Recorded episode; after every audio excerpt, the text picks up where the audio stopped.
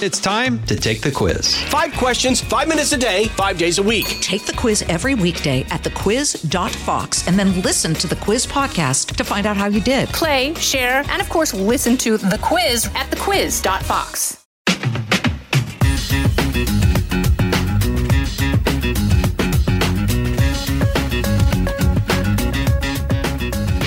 Welcome to the Jason in the House podcast. I'm Jason Chaffetz. Thanks so much for joining us today. We're going to talk a little bit about what's in the news and what's happening. We're going to highlight the stupid because, as we've always said, there's always somebody doing something stupid somewhere. And then we're going to phone a friend, and I'm thrilled to be able to call Kayleigh McEnany. She has done an unbelievable job at a very young age.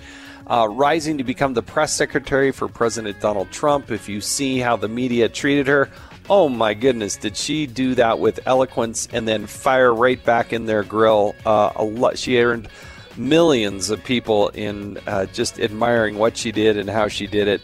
Um, so we're going to call her and get her on the phone, and I think uh, hopefully learn a lot more about her and her life and her approach and uh, the amazing talent that she is. So thanks again for joining us here on the podcast. Let's let's drive right into the news because we still have a huge financial mess. Now, I've talked a couple of weeks on this on this podcast about the the major financial mess that we're in, um, but the Democrats have made this exponentially worse.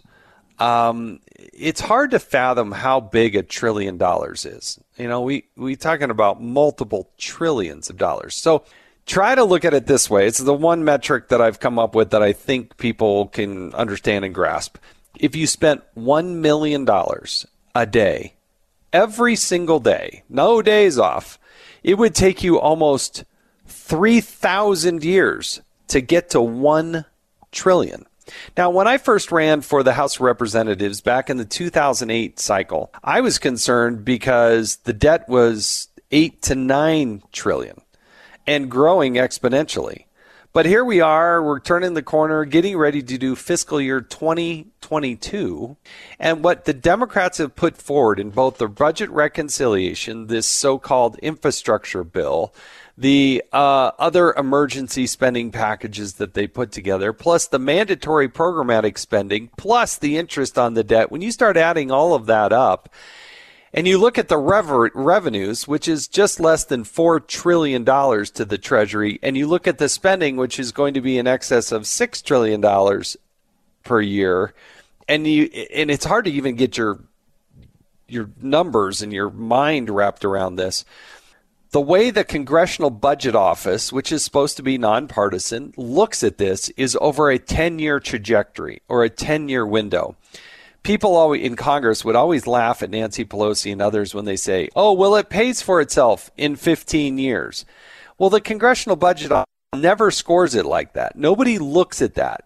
And by the way, there's not general accounting principles or anything that any of you have been in business or have a have a home budget or anything else. Not it's nothing like this at all.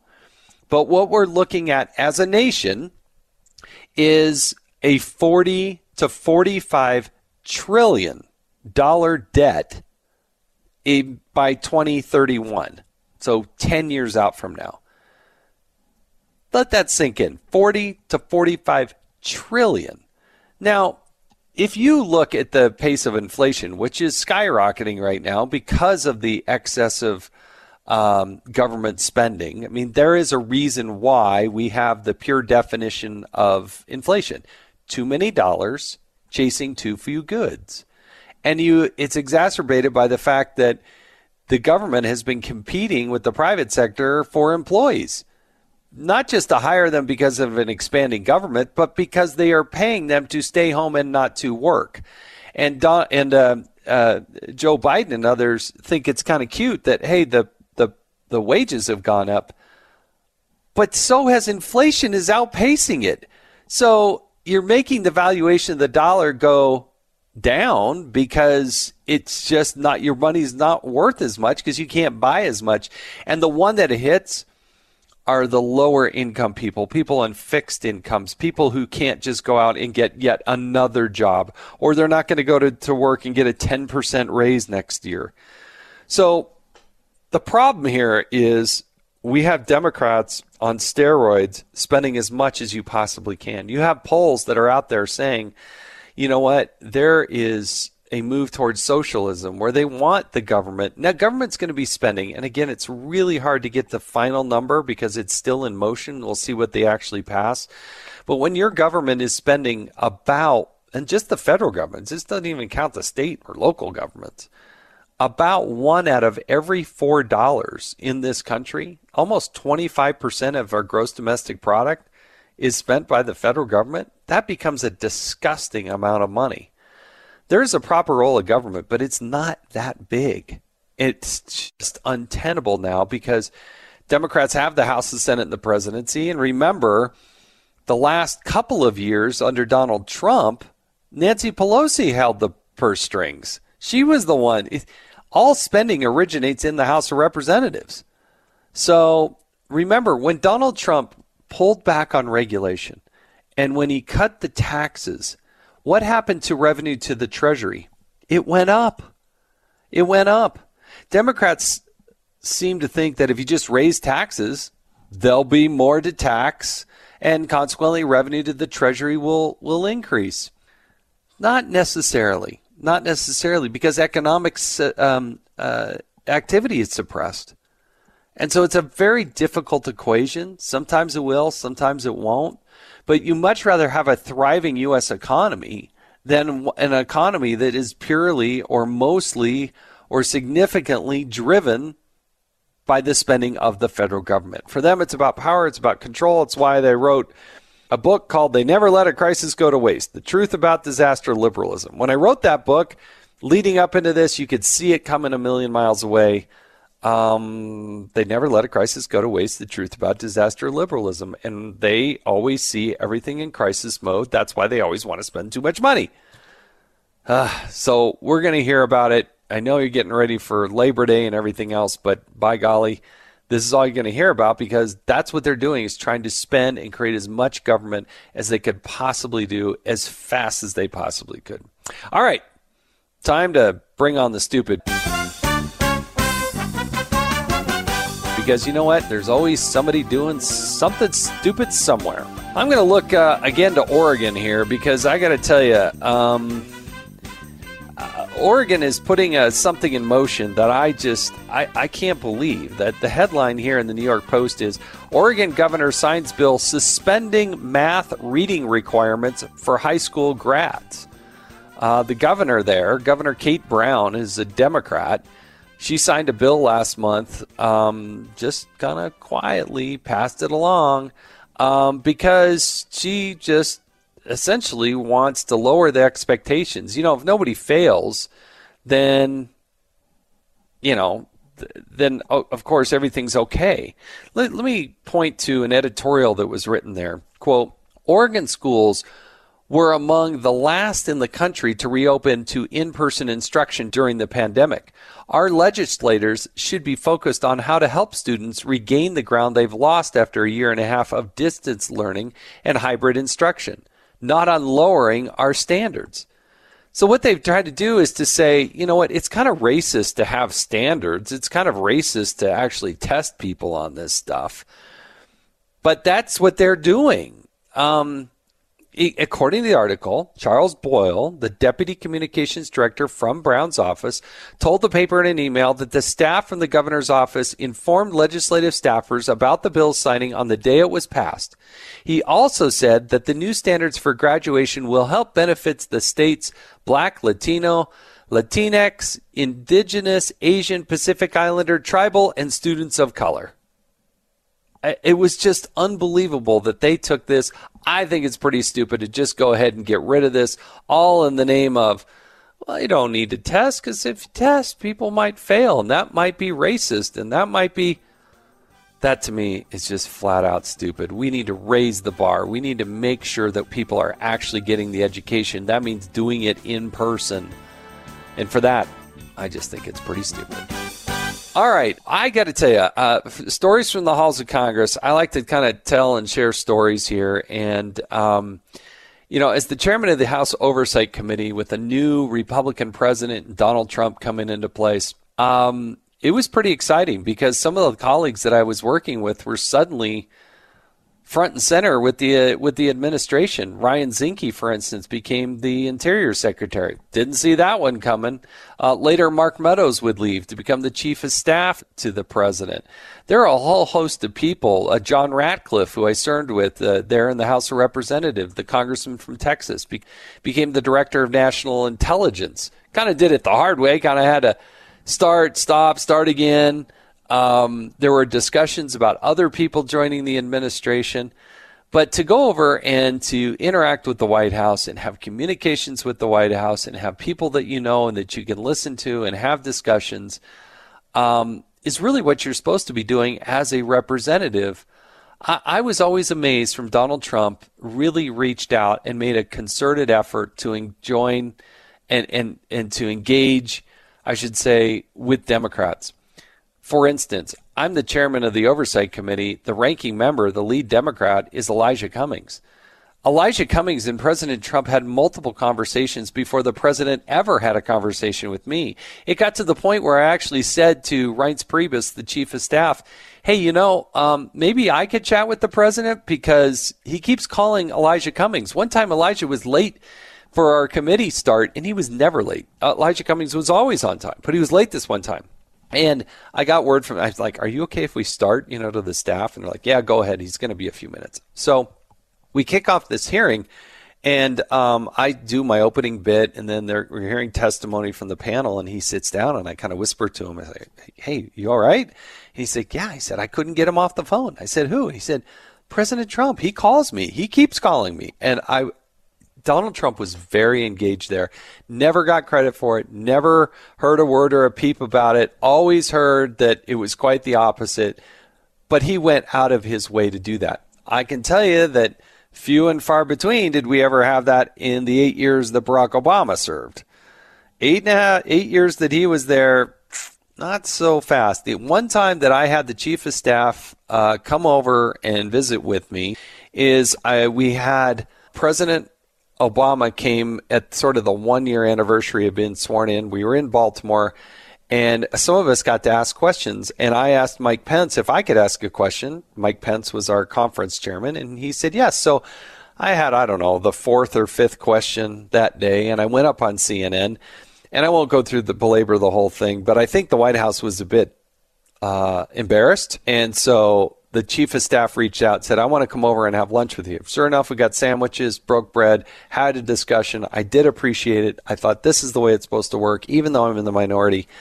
And then never heard a peep ever after that. Um, did get invited to a couple of things, but not to the degree that I saw Donald Trump doing it. And um, it is fascinating to see how the chief executive, the president, uh, through the years has dealt with us in different ways. And look, I was just a rank and file person uh, originally uh, in the House of Representatives, and there are lots of us. But when I became the uh, the chairman, um, and then there's only like 18 of us, um, then you would have thought it would be a little bit different. But anyway, Donald Trump treated it the way I think it should have been, and differently, at least from my perspective. We'll be back with Kayleigh McEnany right after this.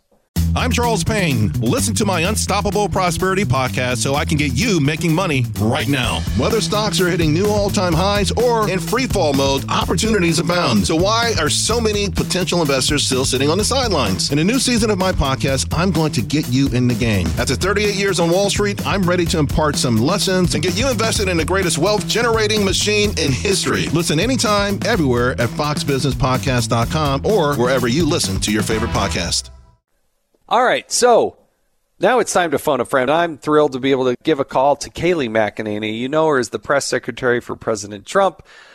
Phenomenal success at a very young age, and I want to kind of walk through and learn how did she ascend to the heights at the highest levels where others couldn't. So let's dial up Kayleigh McEnany.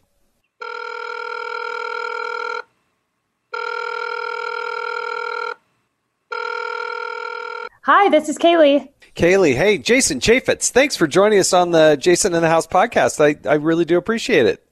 Great to join you. It's funny, not since I've joined Fox, we have not crossed paths in the hallway yet, but I hope to see you around soon. Well, I was around Fox like every week, and then COVID happened, and um, it's funny that way because we do we talk to each other on television, or we're both guests on a show or something, and um, but I do miss uh, bumping into you, and gosh, I think I got to know you back even before you you joined the Trump organization, so you've had quite the ride, Kayleigh. This is this is not the normal trajectory that people take on their life and their career. Yeah, it's been an interesting one, uh, particularly the year and a half that I spent at CNN, where I got pummeled on eight on one panels as the only conservative, oftentimes. So it's been quite yes. a run from there to the podium, which is good preparation indeed, um, being in that kind of adversarial environment to go and face the White House reporters. But it's been a fun ride, and I have no doubt that God has guided my path because everything just worked so seamlessly that there was there was someone up above um, lighting up the path forward.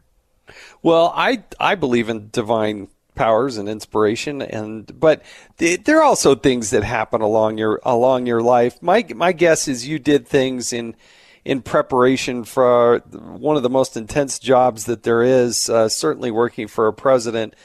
Um, and so let's go back. You let's talk about when you were born, when you were little, Kayleigh. Just you know, you've just a little girl that was born, and you were just the light in your your parents' eyes. And this was back in Florida, right? You were born and raised in Florida? Yes, born and raised in Florida. Uh, grew up in Plant City, which is the strawberry capital of the world. It's a, a small agricultural town and ended up going um, to Tampa eventually, where I went to all girls Catholic school. Um, I had two great parents, still have them uh, with us, thankfully. My dad, um, you know, came from very little, but built a roofing company from the ground up. And my mom was a teacher turned stay at home mom, and they raised me in the church. Um, we went to a Bible based Baptist church, uh, evangelical church, and you know I, learned you know a lot of my faith there. But then obviously going to Catholic school as well. So I was you know from the beginning immersed in um, a world that was Christian, um, that was conservative, and I quickly grew to love politics. Um, riding in my dad's truck, listening to the great Rush Limbaugh. You know my family's not in politics, never have been, but uh, Rush Limbaugh. You know those those rides were formative for me and they just lit a fire within me and a passion for politics that really informed my whole childhood and, and then my young career. So let's go back to I mean, look, the roofing business is not an easy business, and especially in a hot, humid place like Florida. So hats off to your dad for for building and growing that business. So when you were a little girl, like, did you read the newspaper? You sounds like you were in the car listening to Rush Limbaugh. What were those other things that were happening that kind of created awareness about the world around you? you know, my family, they discuss, you know, news stories of the day. So at the dinner table, I think I learned a lot of my political views. Um, but certainly it was Rush Limbaugh was the big one. You know, you, I was listening to the others as well. Glenn Beck on the air. Um, you know, Sean Hannity was on the air, but I wasn't really watching the news or really reading the news even. But you know, for whatever reason, you know, I remember Bill Clinton running uh, against Bob Dole, and I was probably, I guess, in first grade at the time, and I remember, you know, having cheering for Bill Clinton on the on the playground, or not Bill Clinton, excuse me, back that up for Bob Dole on the playground, and um, you know, my brother, um, he voted for Bill Clinton in the school election, and I never forgave him. I didn't speak to him for like a whole week because he voted for him because he liked the sound of his name, even though no one in my family supported uh, then Dem- Democrat nominee or president, I should say, Bill Clinton. But just from a young age, for whatever reason, I was animated by by politics, and I think Rush had a lot to do with it. Talk radio was kind of my bastion and my my hub there. Riding in the car, I wasn't reading the newspaper, um, not until I got to you know high school or much older, but it, it just was um, an innate passion that I think God put in me and Rush Limbaugh sparked.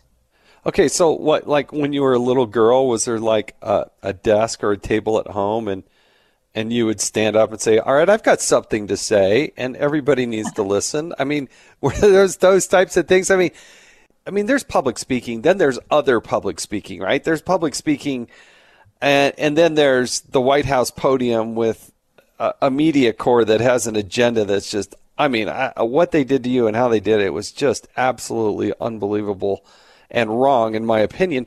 But did you have experiences in grade school or high school? Were you on the debate team? I mean, what what gave you that backbone to get up there and just shoot it right back to them the way that you did?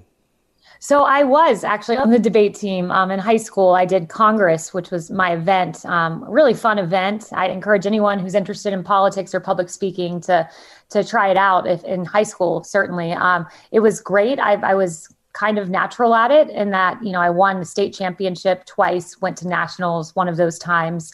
Uh, did not you know succeed at nationals but it was a great experience getting on your feet. I had my ronald reagan quote book and you know no matter what the topic was i could flip to um, a ronald reagan quote and pull it in and its relevancy. So that was a great experience just being on your feet learning to speak um, and then going into media uh, which is where i eventually went after doing a, a ton of internships in politics um, in the Bush White House, actually, I interned. And I remember watching then Press Secretary Dana Perino, and I was just um, mesmerized by her and her interaction with the press. Um, it inspired me to go get an internship at Fox News, and I interned, did my first job at Fox, um, got some on air experience along the way. And, you know, all of that really prepared me um, the television, the public speaking, the debating for eventually taking to that podium. Um, and those CNN panels, as I mentioned, you know, I had to be prepared for to respond and defend everything I said. Um, and, and that that was helpful. But even more than all of that, Jason, I would say was the year that I spent at Oxford University. Um, it's a different system.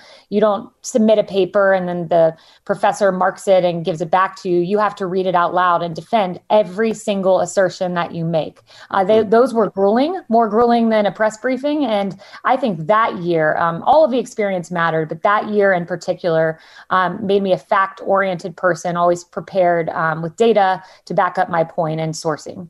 But where does this come from, Kayleigh? I mean, there are a lot of young men, a lot of young girls that that grow up and say, you know, I want to make a difference. I want to be involved. A lot of kids go through a debate in high school, but why do you think? What do you attribute your rising to the level that you did? That I mean, a lot of people would like to do what you uh, did, they don't have necessarily the talent and the skill pool that you have. But then there's the other part to actually getting to do it. What what do you attribute that to?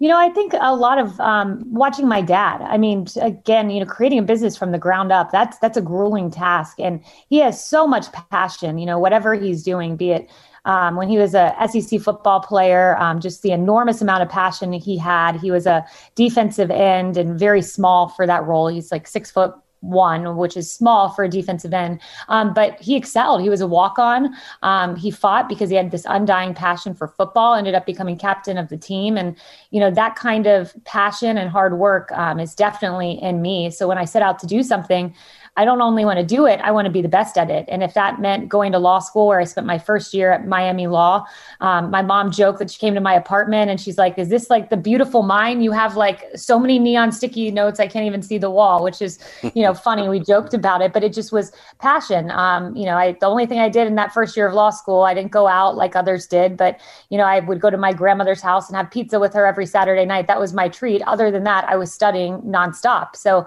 I think um, that hard work and passion is passed down to me from my parents. Um, the passion's what God put in me, but that hard work and almost obsession to try to be the best at your profession or the best, you know, in law school, that's definitely something that I think uh, my, my dad passed down to me in a, in a big way. Now, did they? Did you have to? Have, did you have a job in high school? Did you? I mean, look, what, what was your first job? So I worked at Hollister for a few months. Um, Hollister is a clothing store, um, like Abercrombie and Fitch. I think I, I think it's associated with that. Um, I did that for a month or two, but um, I, it, were you good at it? Um, I wouldn't say I was good at it. I got very bored asking people, "Do you know how great our jeans fit?" Every time they walked in the door. I don't think I'm a salesman. Um, I wasn't very good in, in that respect, but um, you know, eventually it it was just taking time away from school and debating the activities. So it was a good experience, no doubt, but um, had to set it aside and put put everything into academics. So when you then you transferred, uh, you were at Miami, but then you transferred to uh, Harvard, correct? Yes. Yes. So I intentionally chose Miami. I had gotten accepted to other law schools, but I chose Miami because I wanted to go back to Florida. I missed my family. They offered me a scholarship. It made a whole lot of sense. It was the greatest, one of the greatest years of my life, I can definitely say, um, prior to meeting my husband, because I got to spend that time with my grandmother who recently passed. And she was just fun loving uh, red wine drinker, just enjoyed life. And, um, you know, she was the life of the party. So I got to spend a year with her and I didn't want to leave. Um, I, I ended up getting the highest grades in my class, number one in my class. And I had a professor pull me aside and say, Hey, Kayleigh, I know you want to be here in Florida. I know you don't want to leave this law school, but you are doing yourself a disservice um, if you don't try to transfer. Uh, you've earned these grades and, and you deserve, um, you owe it to yourself to try to transfer, which my stomach sunk. I wanted to be back with my family in Florida, but applied to transfer, got into Harvard, Columbia, everywhere I applied. I withdrew my application from Yale because Harvard was a dream of mine since I was a, a young girl. Um, and it was the honor of a lifetime to get to go to that law school for the, the final two years and to graduate from HLS.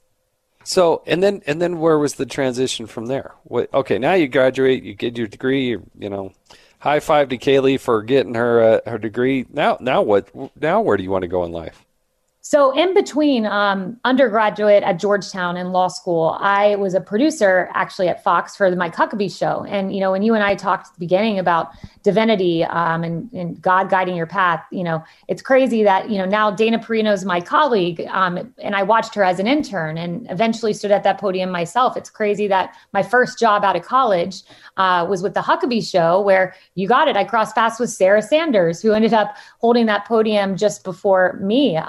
And you know all these people whose lives i intersected with as interns and a young worker out of college it's it's crazy the way it all ended up. Um, and i think it was divine. Um, that was a great year or three years it was that i worked for mike huckabee um, he has a way of communicating uh, very complex ideas in a way that's relatable. Um, he was the best first boss I could ever ask for. It was an amazing three years at Fox, but I left to go to law school. Um, I was doing a little TV here and there throughout law school, often with Stuart Varney as kind of a millennial commentator talking about millennial issues.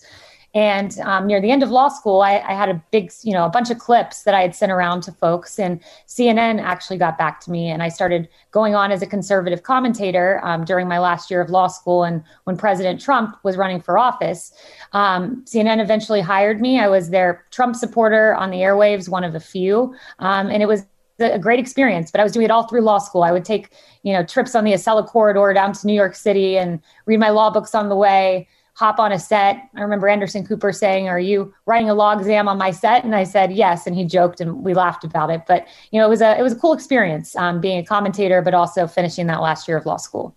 Okay, so then you get involved. You've done you've got some television background, both as a producer. You're on air. Um, but then there's a transition at the White House where um, Mick Mulvaney, who was, you know, the temporary chief of staff for a long period of time, we always kind of joked with him about that. Yeah, it wasn't so temporary, but um, and, and, then Mark Meadows is coming on, and that's I think one of the very first moves that he made. I mean, a move like that's not happening without Donald Trump, but the president, but. Um, but that he, he was changing the atmosphere. He's changing what was going on in the White House how did that call or that invite come down? What, who called you, and what was the discussion like? So it really um, came as a surprise. Look, I, I knew the president a little. Um, I had been RNC spokesperson. Um, that was, you know, with the, the family supported that move, me getting that role. Um, Laura Trump was instrumental to helping make that happen. Then I moved to um, the campaign. So at the time, you know, when I got the job in the White House, I was working on the Trump campaign, and I had been there for about a year. And you know, I'd taken my my newborn daughter all across the country to Iowa, New Hampshire, all the places you think of as you're gearing up for a presidential bid. Um, and then all of a sudden, all of that ceased because COVID 19 hit and the campaign um, went into lockdown just like the rest of the country. You know, I was working from home. Um, a few weeks into working from home, I get a call randomly out of the blue. I knew President Trump a little, we would interact at rallies. Um, but, you know, I didn't know him very well. Uh, but I get this call um, as I'm riding over. Um, a uh, riding on a bridge over the ocean with my daughter in the back seat and my mom in the front seat. And I'm trying to keep my daughter quiet. And I knew it was the president calling because it's an odd set of numbers that, that pops right. up on your phone. I knew it was him. So I'm trying to keep everyone quiet.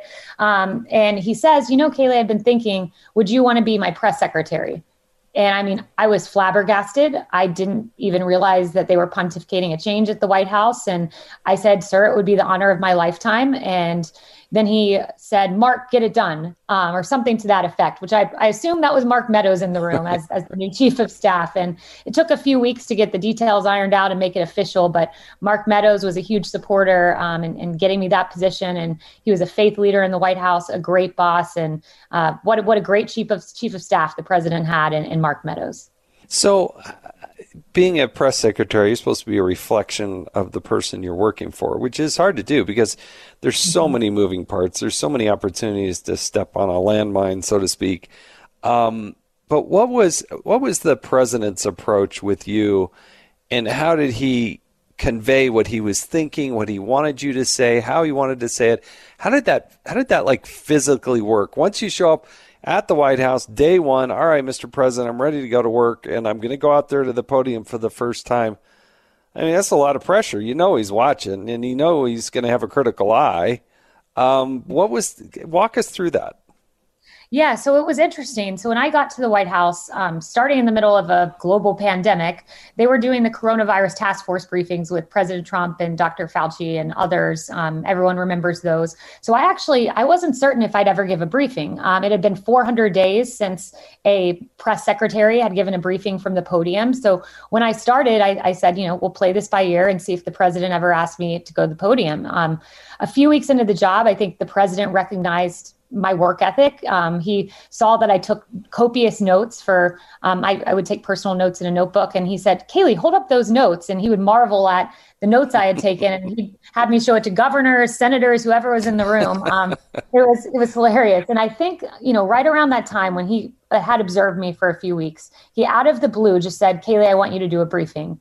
And I said, okay, Mr. President, thinking this was like on a Tuesday or Wednesday. And I thought, okay, I'll, I'll do it next week. You know, I need time to prepare. I've never done a briefing before. And they kept saying, "Kayleigh, I want you to do a briefing, do a briefing. And then on like, I think it was Wednesday afternoon, he said, do a briefing before the end of the week. And we went into scramble mode. Um, I had two amazing allies in the White House named Julia and Chad. They worked for me. They were uh, great advisors. Um, and we en- ended up, you know, creating the notebook together. But what made my job easy, Jason, and I don't believe it's this way in the current administration, is that I had constant and continuous access to President Trump. He'd call me first thing in the morning.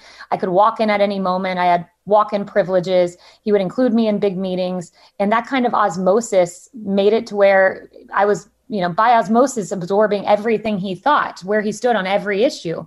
And I remember, um, not to be long winded, but just one example, you know, Psaki was asked from the podium, you know, did you speak to President Biden today? And I believe she said no at one point, which is crazy to me because I couldn't go a day without hearing from the president at least two or three times before my briefing. Um, she was also asked about walk in privileges and uh, kind of gave a, a squirrely answer indicating that maybe she didn't have those privileges. And I think as a press secretary, you're really advantaged if you have the ability to be around the boss all day long, uh, which is what, what I had the ability to do um, and make good use of it at the podium. Well, you're assuming that Joe Biden is actually in the Oval Office all day, which I think Good is point. a great leap of faith here. And um, yeah, for her comments, and I don't expect you to answer this or comment on it, but when she said, "Oh, I have a hard time keeping up with him," I think there was a collective giggle around the country as if he was the hardest hardest working person in D.C. I was always amazed. Look, I saw Donald Trump mainly from afar, had had some interaction, which I really did enjoy um, but it was minimal at, at best. And when I did, I was just in awe of the energy and the enthusiasm and the approach and his grasp. My first meeting, I went in with, with the President Trump into the Oval Office. Reince Priebus was there, and I said, Mr. President, I got seven things I want to share with you that nobody's ever told you. And I think it piqued his interest. And we went on for a half hour. Every single one of those I brought up, he knew something about it. And I was, I didn't think that was going to be the case. We were talking about postal. We were talking about things I thought he had never had any exposure to. That's why I was doing it as the chairman of the oversight committee. And the guy was engaged. That's, that's for sure. Oh yeah, that's so interesting, and I, I could totally see that. It doesn't matter the subject; he always knew something about it. That's exactly right. Yeah, yeah, yeah. So now there had to be some point where you said something that maybe he didn't like, and I, I don't know that I need the specificity of that, but how did he deal with that with you? If if he wasn't hundred percent, ah, Kayleigh, I wish you had done this differently. How did he deal with that with you? So I think that happened. It certainly happened on one occasion. Um, And, you know, he just said, Hey, I, I wouldn't say that that way next time. I think, you know, I think it was a statistic that I conveyed where um, it, it made you know it was a good statistic but the number was so small that it kind of started trending on twitter. And he said you know next time say it this way. Um, he was very very nice about it very kind about it. It's funny i remember reading reports of him watching Sarah and grading her. And I can't speak for Sarah's tenure. I, I, just read a news report, but I can tell you he never did that with me. Um, he had a lot of trust in me. Um, sometimes he'd watch my briefings, other times he wouldn't. And I remember Maggie Haberman at the New York Times saying, What an insult. He doesn't even watch every one of her briefings. But I took it as a a sign of faith and confidence. Um, he knew if I was going to the podium, he had total and complete trust I could handle any issue. I remember the night before St. John's or the night that St. John's Church burned during that riot. Um, it, horrible. Um, they set the nursery on fire and it part of it burned the church. Um, the BLM protesters did, or in this case, I should say the rioters. Um, I remember calling him and saying, "Mr. President, you know, maybe I shouldn't do the briefing tomorrow. Tomorrow, maybe you should take the lead on messaging. This is um, you know, obviously a big event. And he said, No, I have total and complete trust in you. I'll speak mm-hmm. on it too, of course, but go to the podium. I trust you to message this the right way. Um, and we did a whole briefing on healing the country a- after a night of violent riots. So the president had total and complete trust in me. And, you know, if I said something wrong or he didn't like something, he would, he would let me know, but it, I would say it was not very often. And he would just give me great advice because uh, there's no better communicator than President Trump. He knows how to communicate. Um, that, that's for sure. Yeah, it, uh, you know, I have said many, many times Donald Trump should have won a lot of awards for his openness and transparency. And every so many of these traditional media outlets say, "Oh, we want to go back to the way things usually are," and I think, really, you really just want to have like a staff-driven memo that's put out there that the president may not even be aware of. I mean, Donald Trump was going before the media, asking every, answering every question you could possibly imagine, as rude as they possibly were. When, yeah. when you when you look back now and you've you've been able to take a deep breath, you're with Fox, you know, as a contributor now, and love I love you on on Outnumbered and all the other shows that you do and Hannity and whatnot. But when you look back and you take that deep breath, do, do you think the, the the press was inordinately uh, unfair to you? Uh, was it just a handful of people? How do how do you when you look back at that experience? How do you how do you think of it? So there are certainly, you know, when I went into the job, I wanted to have a good relationship with reporters. I think it benefits the American people when reporters ask tough but fair questions, and you don't have hostility. Um, you know, I think that that's ultimately the way a briefing should function. Um, right. But it, it became impossible based on some of the um, hostilities uh, coming from people like Jim Acosta, Kaitlan Collins. But there are some very good reporters, and you know they're the quieter ones. They're the Steve Hollands of Reuters. Um, they're Justin Sink's a good reporter. They ask very thoughtful, detailed, substantive questions because for them, and you can tell very clearly um, the difference between the type of reporters the ones who really just want an answer to their question, really care about an issue, really want to put forward accurate information about an issue, versus the reporters who, well, that reporter's planning their detailed question on, I don't know, subsidies or sanctions on China, you know, well, that reporter's preparing that. Jim Acosta is preparing the line he wants to yell when you walk out of the room so that it goes viral and he can do a CNN segment. Um, there's a, a clear difference between the two types of reporters. Um, I think the latter type, the sensational type, only exist in a Republican administration. You don't see the yelling of questions, the hostility um, in the Biden administration uh, that from the reporters now um, th- that just doesn't exist. So I think you know, looking back, I'm very proud um, of the job that I did because my my overarching goal number one was to highlight the forgotten men and women. Um, and we did that at the podium talking about people like david dorn the police officer who lost his life and these children um, who have died to crime in the streets. And we highlighted their stories which was what i wanted to do. Um, but secondly i also wanted accountability. Um, and i knew that if the reporters ever got personal um, if they ever tiptoed up to that line that i would be prepared to challenge them in the way they were challenging me. And it, it only took Tell I think the second briefing uh, when they got personal and we were prepared to challenge them. You know, if, if you're going to bring up a statement from my past, I'm going to, going to bring up your headlines. They, they brought up the fact that I said COVID would not come here. Um, and I was articulating the, the rationale behind travel restrictions. Think of it as a coach who says, you know, we're going to win this game. Well, when you don't win the game, that doesn't make the coach a liar. That was a statement of anticipation, what you wanted to see happen. So they used that against me. Um, and I was prepared with their headlines to challenge them right back. And I think um, conservatives have to do that. They have to stand up to a liberal press. And so I'm proud of, of, of the tenure. And um, if I had to do it all again, I'd do it the exact same way. Well, those were some great moments because there were a lot of us cheering, like, oh, they weren't expecting that. They didn't expect somebody to get right back up in their grill and uh, and have it right at their fingertips. And yeah, you're right. Probably those years uh, doing some debate, going to Oxford, where you you have to read your paper out loud. That is intimidating. But what a great skill set. You're listening to Jason in the House. We'll be back with more of my conversation with Kayleigh McEnany right after this.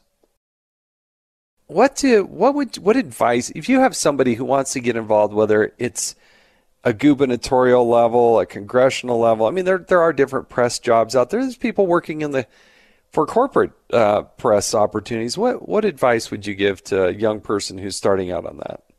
So intern, intern, intern. That is the best thing you can do. Um, every um, every company or certainly every campaign, I can tell you, I don't have to tell you this, um, Congressman, but every campaign needs free help, wants free help. So when yeah, I was, exactly. you know, in high, yeah, when I was in high school, I just, you know, stopped off at the Hillsborough County Republican Party headquarters and said, Hey, how can I help? And they said, why don't you participate in the phone bank? And then eventually, why don't you organize the phone bank? Why don't you be our intern, which is kind of unheard of in high school to intern. But the light went off in my head. You know, if I can intern in high school, And beyond, I can have access to some of the most powerful places in the world or the most um, powerful platforms like a national news station. So I intern probably 10 places bush cheney campaign and a gubernatorial primary for adam putnam who was on the hill at the time the bush administration the huckabee show the hannity and Colmes show um, back when it was hannity and Colmes.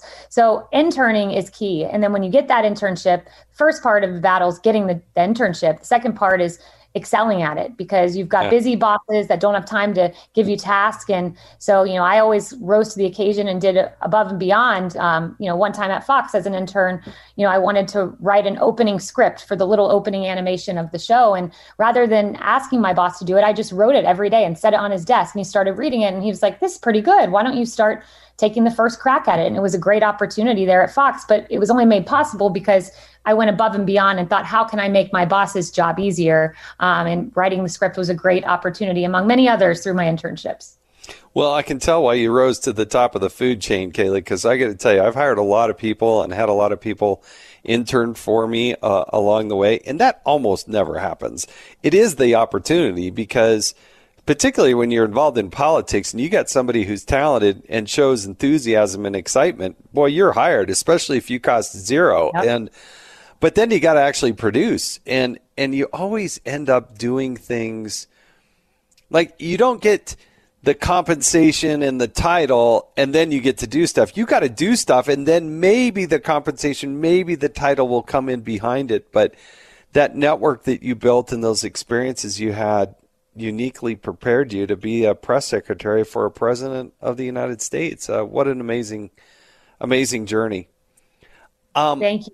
It's, it's I don't care fun. how many press briefings you've had and how many you know hard questions you've had on different shows. Nothing has quite prepared you for the rapid questions I'm about to ask you. So I, I hope you got your seatbelt on and you're ready for this. I'm ready to go. All right, here we go. Um, first concert you attended? Oh, I think Garth Brooks at the Florida Strawberry Festival. It was among the first. So that's a, that's legit. Yeah, Garth Brooks, what a great entertainer! I watched his documentary, by the way. I, I was I was fascinated by it. He's uh, it was just really neat. Well, he's a, he's a great entertainer, so that's a good one. All right, what was your high school mascot? Uh, the Tigers. Well, the Jesuit Tigers. Um, that was all boys' school. I guess mine was a Jaguar because I went to the all girls school. But I was a cheerleader for the boys' school, so I'm going to go with Jesuit Tigers. Now wait a sec. You're a cheerleader for the boys' school, so you were cheerleading over at the girls' school, but when it was game day, you went over and cheered yes. for the. Yes. So the the girls' school, um, the, we were the cheerleaders for the boys' football team. So they drafted their cheerleaders out of the girls' school, and then we'd go over to the boys' school um, and Friday nights, you know, be there for football, and then you know many weekdays for for basketball. Did not know that about you. All right, who was your first celebrity crush? Ooh, that's a good question. Who's that person you were thinking? Oh my goodness, I like that person. Yeah, I think Aaron Carter, because the Backstreet Boys were very in when I was younger, and Aaron Carter was more my age. Nick was a little little old for me, so I- I'm going to go with Aaron Carter. Yeah, there's uh there are a lot of people that had him on their list, so I I, I can uh, Really? I can't really totally relate to it, but I I know that he was on a lot of people's list. All right, your favorite favorite vegetable? Um. Oh, I love vegetables. I would say zucchini because you saute it with some garlic. I mean, you can't go wrong. So I, I'm going to go with zucchini. You're the first person to say that they like uh, zucchini, and every single time I've asked this question, I've had a different vegetable show up. I'm it's a yes, but zucchini's like that's mainstream. I get that one. All right, so if you if you if you actually sat down and met Bigfoot, what would you ask him? Oh gosh. Um. If I met Bigfoot, um, how he liked being portrayed in Rudolph the Red-Nosed Reindeer. Was that Bigfoot? There was like this big monster. That was the abominable snowman. Okay, I'm getting my monsters There was wrong. close. He had big feet, um, but different dude. Different. This is we're talking Daryl, the guy who's out in the forest somewhere. You know that maybe there's some videos. I thought the question should ask is, is that really you in those videos? And like, how old are you? You know, things like. These are good Oh, but questions. I, I I love those claymation, those old Ra- Rankin, whatever they are. Um, those claymations, Rudolph. Yeah, the abominable snowman. Yes, one of my what I grew favorite up with. dudes. yep. Yes. Um, so you, look, you are outright famous, and you I mean, you you you've been on television so much and being the president's spokesperson. But I, my guess is every once in a while somebody will see you, and they'll think you're actually a different celebrity. Which one? Which celebrity do they think you look like? So I get um I, people said used to say Kellyanne Conway a lot because they just saw a blonde person in the Trump administration. now I get more like um, Ainsley. People have said, which I'm so flattered by because I, I love Ainsley. Um, so those two I get a lot, but it's weird. It used to be when I was in politics, Kellyanne, but now more people mistake me for like Ainsley in the morning show. Well, in Fox and all that, yeah. So I, you know, I can see that happening from time to time. You, you don't look radically different. My, my Yes. Ralph Macchio, the Karate Kid. Um, you know, that's like an old school movie. That was out way before you were even born. So, um, f- did you have pets growing up? What was your favorite pet? Yeah, so we've had dogs. We currently actually, my parents have three dogs. I say we because I'm at my parents' house so often, but um, I would say the Maltese we had growing up. Um, there was one I really liked named Jake, so he was cool. Um, and now we have a great black lab. My husband does uh, bird dog. He goes duck hunting with. So definitely, definitely the dogs growing up. The labs are great, and duck hunting. Oh, that's so fun! I didn't know that about your husband. I'm going to need to oh, get Oh, yes. to know him because that's kind of fun. All right, most embarrassing life moment. Oh, well, I would say back when I was an intern, um, because you know when you're young, you you want to do everything right. I did at my internship, and oh, actually, no, I'm going to go back to a different one. So, also interning, I was at the Bush White House, and I had Eli Manning who was coming. They had just won. The Giants had won Super Bowl. Cool. Everyone knew I was obsessed with Peyton Manning, so they let me escort Eli Manning um, through the Rose Garden. And I thought it would be a great idea to have him sign his brother's jersey. I didn't realize that was taboo. I didn't realize it was offensive. Um, he looked at me like I had like five heads, but he did sign it. So I have a Peyton Manning jersey with Eli's signature. And um, then I accidentally asked Tom Coughlin to take a picture of us, who was the coach. So multiple embarrassing moments that day. Oh my gosh, yeah, that's pretty bad actually. Here, Yeah, sign your brother's shirt for me. and coach, you got an extra minute? Yeah. Um, I'm sure he got over it. All right. If you could meet one person, this can be a person dead or alive. If you could meet one person, hang, hang out with them, have dinner with them, who would that person be? Oh my gosh, that is a great question. Um, I mean, I would say Jesus Christ, but he's alive and well. So I'm going to, I already have a relationship with him. So I would say um, Ronald Reagan. I mean, I would love to just, he's someone I grew up admiring. Um, you know, in many ways, an outsider like Donald Trump. So to sit down and just ask him some questions and compare, you know, what it was like press wise in the 80s um, to now, I, I would love to get his thoughts on on the way the media is today.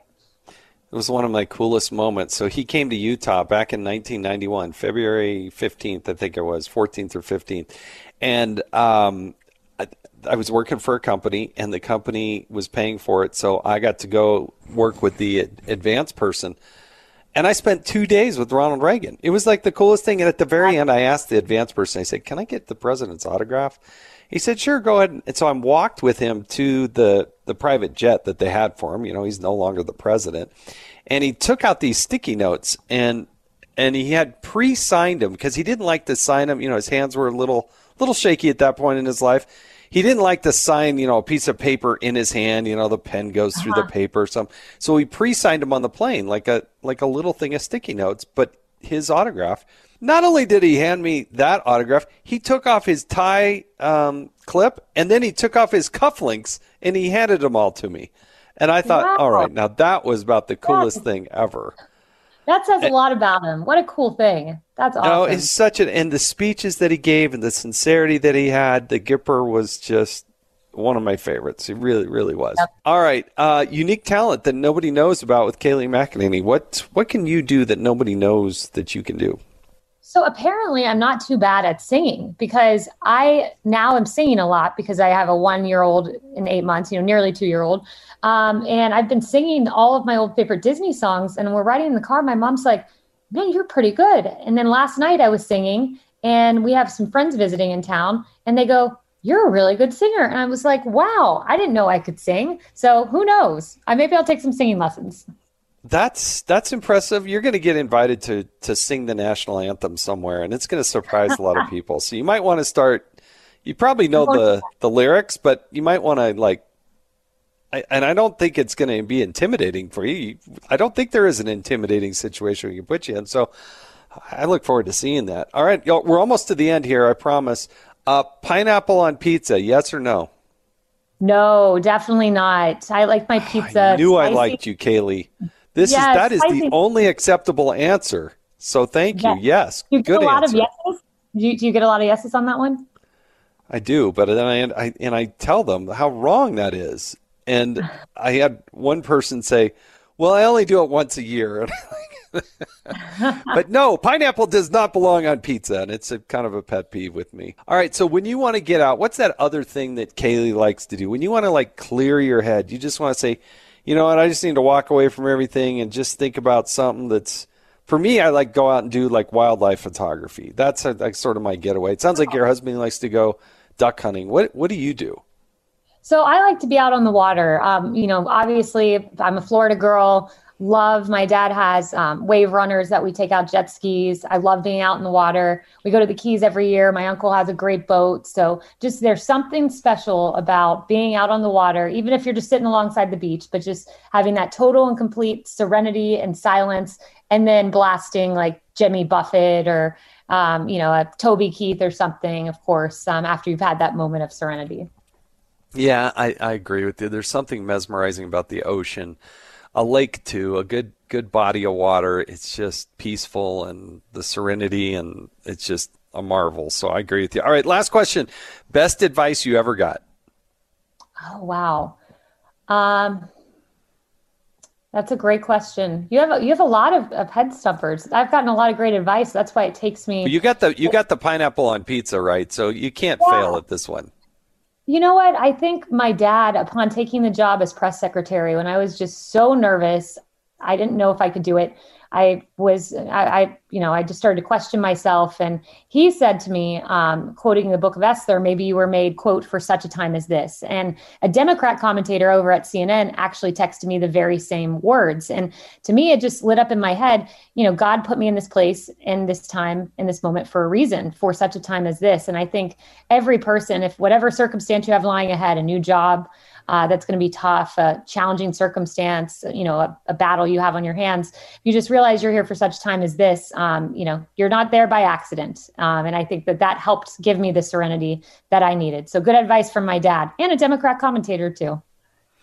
Yeah, nothing like booing you up and and uh, supporting you and and um, I, you know I do I think it's uh, the culmination of a lot of things, a lot of twists and turns. You could have gone one direction, you went another direction, but that culmination of all those experiences leads you to be when you're in a new position, not quite sure how it's going to go. That just um, you somehow lean on all of those experiences the good, the bad, the tough, the, the easy. Um, but uh, you, you, did a fabulous job. I still stand in awe of, of what you did and how you did it, and just thrilled to be kind of working with you at, at, Fox, even though I never get to bump into you. We're about as far away as we could be. But uh, I thank you so much for joining us on the Jason in the House podcast. Kayleigh, thank you so much. Thank you, Jason. It's an honor to work with you. I've I always admired you on the Hill and still do, and it's it's an honor to work with you. And what a fun podcast you have. This was a great time. I really enjoyed it. Well, good. Kayleigh McEnany, the former press secretary for President Trump. We're going to hear a lot more from her, I'm sure, in the future. And just uh, a great mom, too. We didn't get to talk about that part of your life, but maybe another time. So, congratulations on that. And uh, thank you again for joining us. Thanks so much, Jason. I can't thank Kayleigh enough. That was fun. I learned a lot about her actually, um, and I can't wait. I hope I get. Uh, I want to go duck hunting with her husband. I think that'd be a lot of fun. All right, I, I do have a prediction here as we kind of close out this podcast, and it uh, it's about Kamala Harris. I think the political albatross that will be around the Democrats' neck um, going into the presidential election will be Kamala Harris. I think she's been an absolute disaster first eight months. Um, very small office, the First Lady's office, and yet you have people literally having to go get some psychological help uh, for the abusive nature of her office. Given some weighty assignments that she could have dealt with in a very professional and impressive manner, even though they may have not met my political tastes. Um, but how she's handled the border, can anybody on either side of the aisle even start to share what it is you think that she did.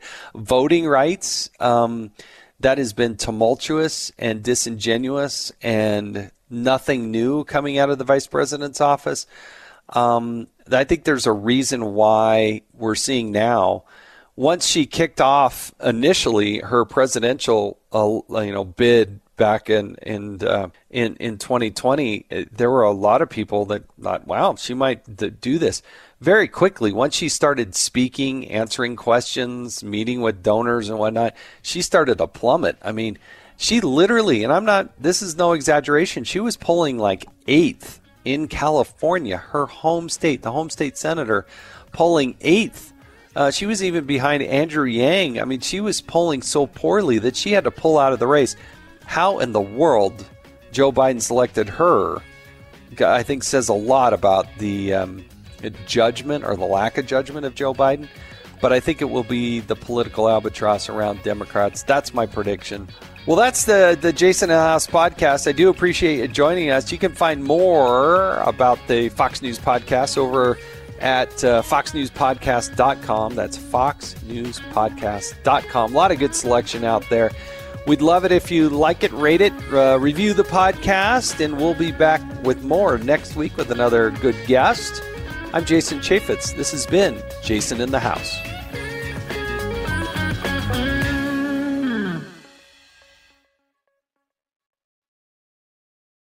Pull up a chair and join me, Rachel Campos Duffy, and me, former U.S. Congressman Sean Duffy, as we share our perspective on the discussions happening at kitchen tables across America. Download from the kitchen table the Duffys at foxnewspodcasts.com or wherever you download podcasts.